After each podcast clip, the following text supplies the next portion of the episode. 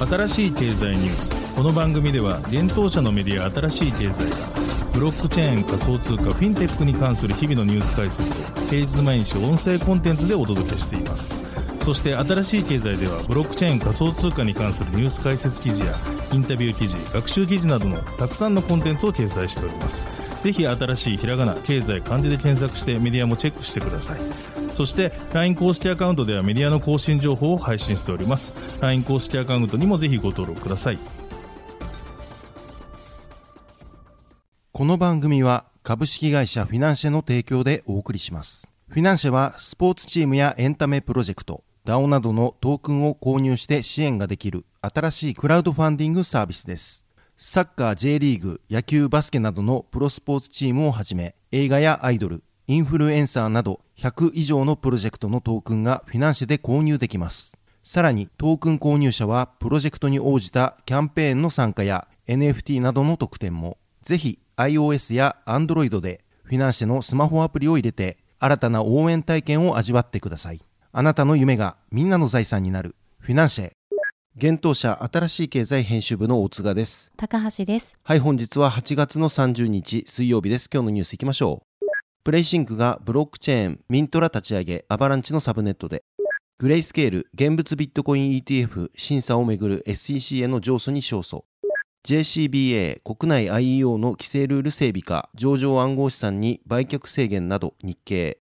国内初ビットトレードに イオス 上場へ。ムーンペイ ウェブスリー 投資部門ムーンペイベンチャーズ立ち上げ。テザー社ドル送金処理にバハマ拠点の銀行利用か報道。サークルが南米決済サービスメルカドパゴと提携、 ユーエスディーシー がチリで利用可能に。バイナンスがベルギーでのサービス提供を継続へ、ポーランド部門通じて。柴犬 エルツー シバリウムの再稼働を報告。東京海上日動と損保ジャパン貿易プラットフォームトレードワルツの商用利用開始。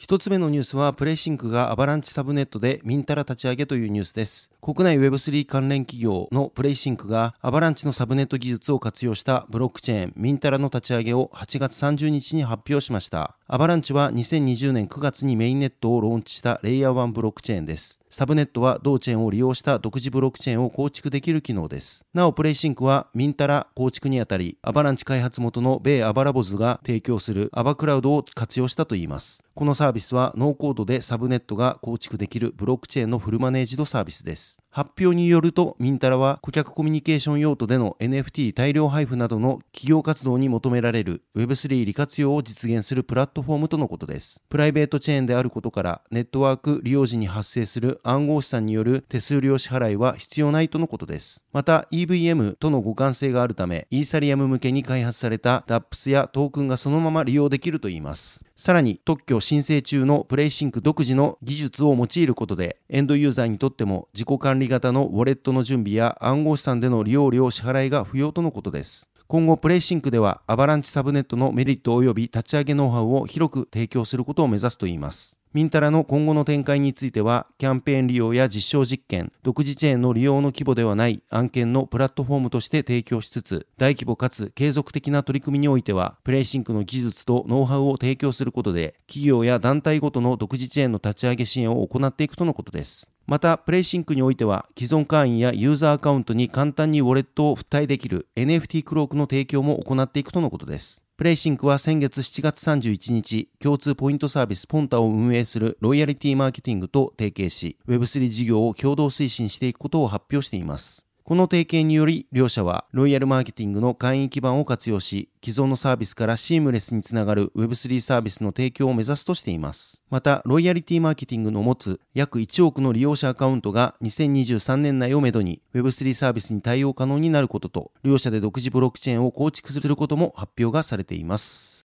続いてのニュースは、グレースケール現物ビットコイン イーティーエフ 審査をめぐる エスイーシー への上訴に勝訴というニュースです。米国にてビットコイン イーティーエフ が承認される可能性が出てきました。米控訴裁判所は、米証券取引委員会 エスイーシー に対し、暗号資産運用会社グレースケールが申請する現物ビットコイン上場投資信託 イーティーエフ の承認拒否を取り消すよう命じました。ワシントン ディーシー の連邦控訴裁判所がはちがつにじゅうくにちに提出した意見書により明らかとなりました。意見書では エスイーシー がふたつのビットコイン先物 イーティーピー の上場は許可したにもかかわらず、グレースケール申請の現物ビットコイン イーティーエフ を承認しなかった理由が十分に説明されていないと指摘。控訴裁は エスイーシー に対し、一貫した説明がない以上、同種の商品に対するこのような規制上の扱いは違法とし、グレースケールの現物ビットコイン イーティーエフ の再審査請求を認め、エスイーシー の命令を取り消すとの判断を下しました。これを受け、ビットコインの価格は急騰、にじゅうよじかんで ごてんよんにパーセント 上昇し、記事執筆時点のにせんにじゅうさんねんはちがつさんじゅうにちじゅうごじさんじゅっぷんで約よんひゃくまんえんの値をつけています。グレースケールはこの決定を投資家にとって大きな進歩だとし、これはアメリカの投資家、ビットコインのエコシステム、そして イーティーエフ の枠組みの追加的な保護を通じてビットコインへの投資を提唱してきたすべての人々にとって記念碑的な前進だとコメントしています。また、裁判命令を慎重に吟味し、エスイーシー と次のステップを模索する予定だと伝えました。なお、エスイーシー は今後よんじゅうごにちかん、大法廷審理を要求することができます。大法廷審理では、裁判官全員による再審理が行われます。グレースケールはろくがつ、エスイーシー が恣意的に現物ビットコイン イーティーエフ の承認拒否を続けているとし、ワシントン ディーシー の連邦控訴裁判所へ訴えていました。エスイーシー はろくがつ、レバレッジ型ビットコイン先物 イーティーエフ を米国において初めて承認しました。エスイーシー によって承認されたのは、米ボラティリティシェアーズによる ツーエックス ビットコインストラテジー イーティーエフ です。にばいのレバレッジを効かせたビットコインの先物を運用する イーティーエフ となります。同 イーティーエフ は シーボ、ビービーゼットエックス エクスチェンジにティッカーシンボル ビーアイティーエックス にて上場、ろくがつにじゅうしちにちより取引が開始されています。これを受け、米国では同国において初めてレバレッジ型ビットコイン先物 イーティーエフ が承認されたことにより、今まで承認が下りなかったビットコイン現物 イーティーエフ が取り扱われる布石になるのではないかと話題になっていました。グレースケールは訴えの中で、エスイーシー がレバレッジ型ビットコイン先物 イーティーピー の取引開始を許可したという事実は、エスイーシー が恣意的に現物ビットコイン イーティーピー をビットコイン先物 イーティーピー とは異なるものとして扱い続けていることを示しているとし、現物ビットコイン イーティーピーイーティーピー に対する エスイーシー の差別的態度を排除する唯一の方法は、申請されている現物ビットコイン イーティーピー を承認することだと述べていました。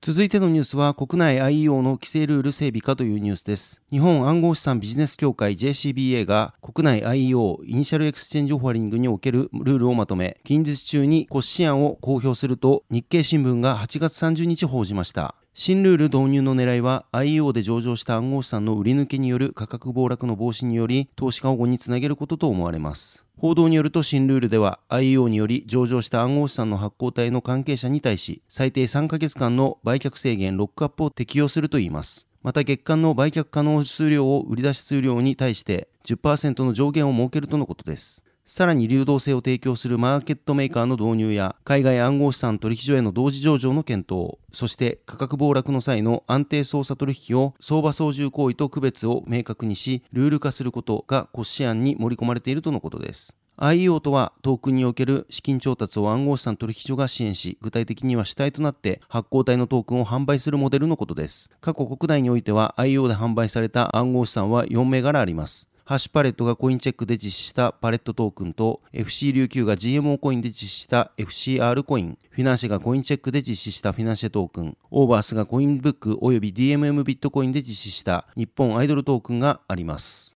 続いてのニュースは、国内初ビットトレードに イオス 上場へというニュースです。国内暗号資産取引所ビットトレードが暗号資産 イオス の取扱い予定をはちがつさんじゅうにち発表しました。取扱い開始はくがつちゅうを予定しているとのことです。詳細な日程は決まり次第アナウンスされるとのことです。なお、予定通り イオス がビットトレードに上場すれば、国内暗号資産取引所において初の事例となります。発表によると、 イオス 取扱いは販売所及び取引所サービスでの購入・売却が対象となります。現物のみの取扱い扱いとなっており、入出金にも対応するといいます。ビットトレード及びビットトレードアプリでサービス提供開始されるとのことです。今回の イオス が予定通り取り扱いとなれば、ビットトレードでは全さんじゅうにめいがらの暗号資産を取り扱うことになります。続いてのニュースは、ムーンペイ ウェブスリー 投資部門ムーンペイベンチャーズ立ち上げというニュースです。暗号資産決済プロバイダーのムーンペイが投資部門ムーンペイベンチャーズ立ち上げをはちがつさんじゅうにち発表しました。ムーンペイベンチャーズは初期段階の ウェブスリー およびフィンテックのスタートアップを中心に投資を行っていくとのことです。投資先企業にはムーンペイからの指導や業界の専門知識、主要なレイヤーワンおよびレイヤーツーのブロックチェーン、エヌエフティー マーケットプレイス、ウォレット、取引所といったごひゃくいじょうの業界パートナーへのアクセスを提供するとのことです。ムーンペイベンチャーズの責任者にはモルガン・スタンレー、センタービュー、シスコインベストメントで投資銀行業務及び ブイシー 業務にじゅうねん携わった後、ムーンペイに入社したアバイ・マバランカール氏がついたとのことです。なおすでにムーンペイベンチャーズは ビーシービー グループ、ブルト、ビートクラブ、アブソルートラブス、クリエイト、ブリッジタワーキャピタル、ミシカルゲームズなどの数社に投資を行っているとのことです。ムーンペイはにせんにじゅういちねんじゅういちがつにはシリーズA で約ろっぴゃくさんじゅうおくえんの出資を受け、昨年しがつには同シリーズの追加調達として約 ひゃくきゅうてんにおくえんの出資を受けています。またムーンペイは今年はちがつにアイルランド中央銀行から暗号資産サービスプロバイダーのライセンスを取得しています。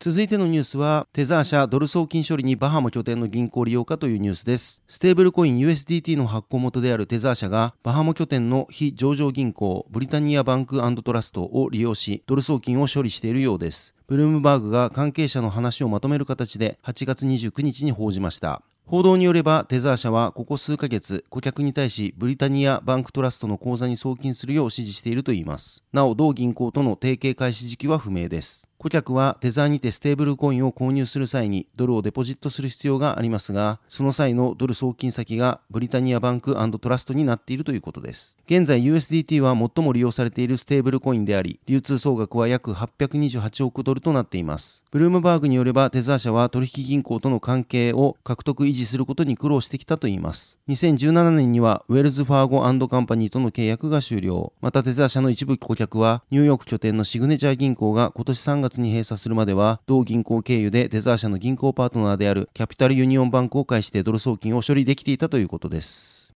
続いてのニュースは、サークルが南米決済サービスメルカドパゴと提携、 ユーエスディーシー がチリで利用可能にというニュースです。米ドルステーブルコイン ユーエスディーシー 発行企業であるサークルがオンライン決済サービスメルカドパゴと提携し、チリで ユーエスディーシー 決済を導入開始したことをはちがつにじゅうくにち発表しました。これによりチリユーザーはメルカドパゴにて瞬時に ユーエスディーシー で取引が行えるようになり、チリにおける金融サービスの選択肢が多様化されると同時に、グローバルな金融エコシステムへのアクセスも容易になるとのことです。サークルは今回のチリにおける ユーエスディーシー 決済導入について、ラテンアメリカは強力な開発者ベース、金融イノベーションへの幅広いサポート、そして価値貯蔵としてのデジタルドルのニーズが高まっており、急速にデジタル金融のハブへと進化していますと発表にて説明しています。メルカドパゴは南米最大の イーシー サイトを運営するメルカドリブレ提供のオンライン決済サービスで、オンラインショッピング決済や電子マネー、公共料金や税金の支払いにも利用できます。今年ろくがつにはステーブルコイン発行会社パクソス発行の米ドルステーブルコイン ユーエスディーピー がメルカドパゴのメキシコユーザーを対象にサポートされています。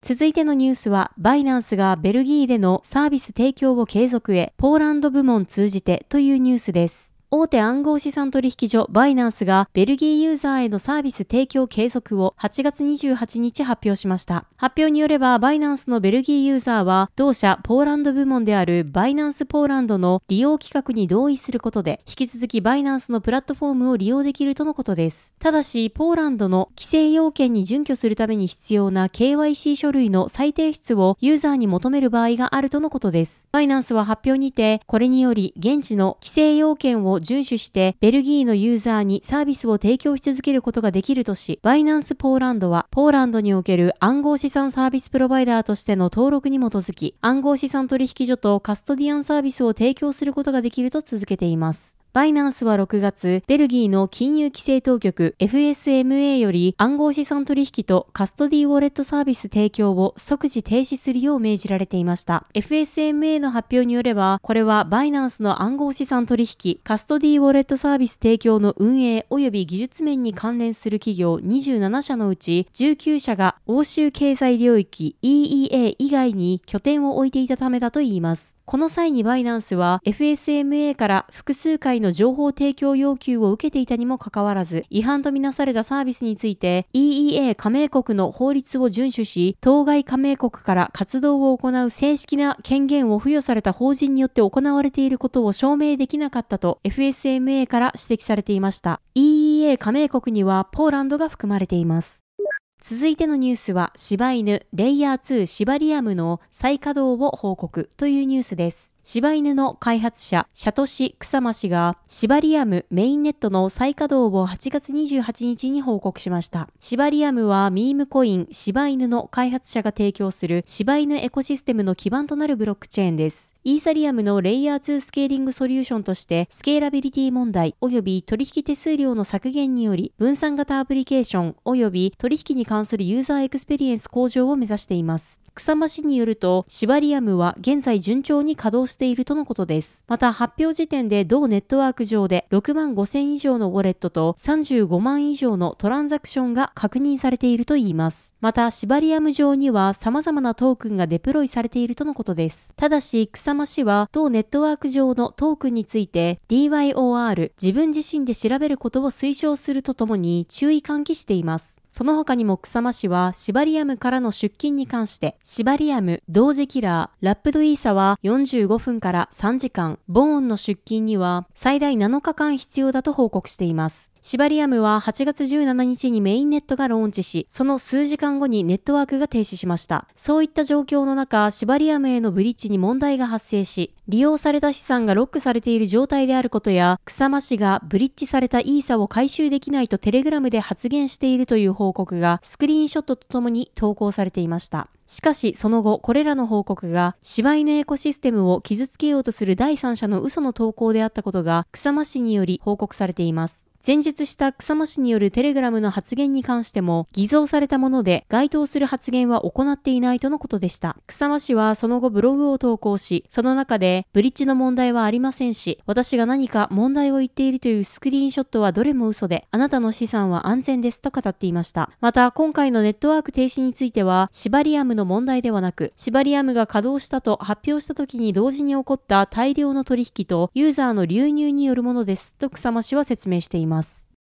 続いてのニュースは、東京海上日動と損保ジャパンがトレードワルツ利用開始というニュースです。東京海上日動と損害保険ジャパンがブロックチェーン活用の貿易情報連携プラットフォームトレードワルツの商用利用を開始しました。同プラットフォーム運営のトレードワルツがはちがつさんじゅうにちに発表しました。なお、東京海上日動と損害保険ジャパンによるトレードワルツの商用利用は同プラットフォームに保険機能が実装されたことに伴いはちがつから開始されたとのことです。しちがつより導入された保険機能は保険証券プロセスにおけるデビットノート接受保管です。なお、デビットノート発行以来はじゅうがつにリリースされる予定とのことです。なお、デビットノートとは、売り主が買い主に対して発生した債権を相手側勘定の貸方に記帳して、その債権の内容や金額等を買い主手側に通知する請求書のことです。なお、両社はトレードワルツ社設立に際して初期株主として参画している企業です。記事にトレードワルツについての解説を載せておりますので、ぜひ合わせてご覧ください。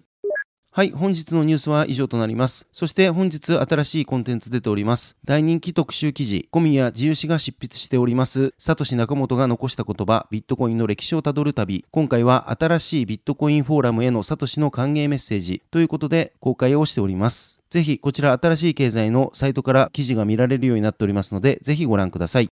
はい、このように私たち新しい経済編集部ではブロックチェーン、暗号資産に関するニュースを平日毎日ラジオで配信をしております。本日ご紹介したニュースやコンテンツはすべてサイトの方に上がっております。ぜひサイトの方も見に来てください。新しいひらがな、経済漢字で検索して見に来ていただければと思います。それでは本日はありがとうございました。ありがとうございました。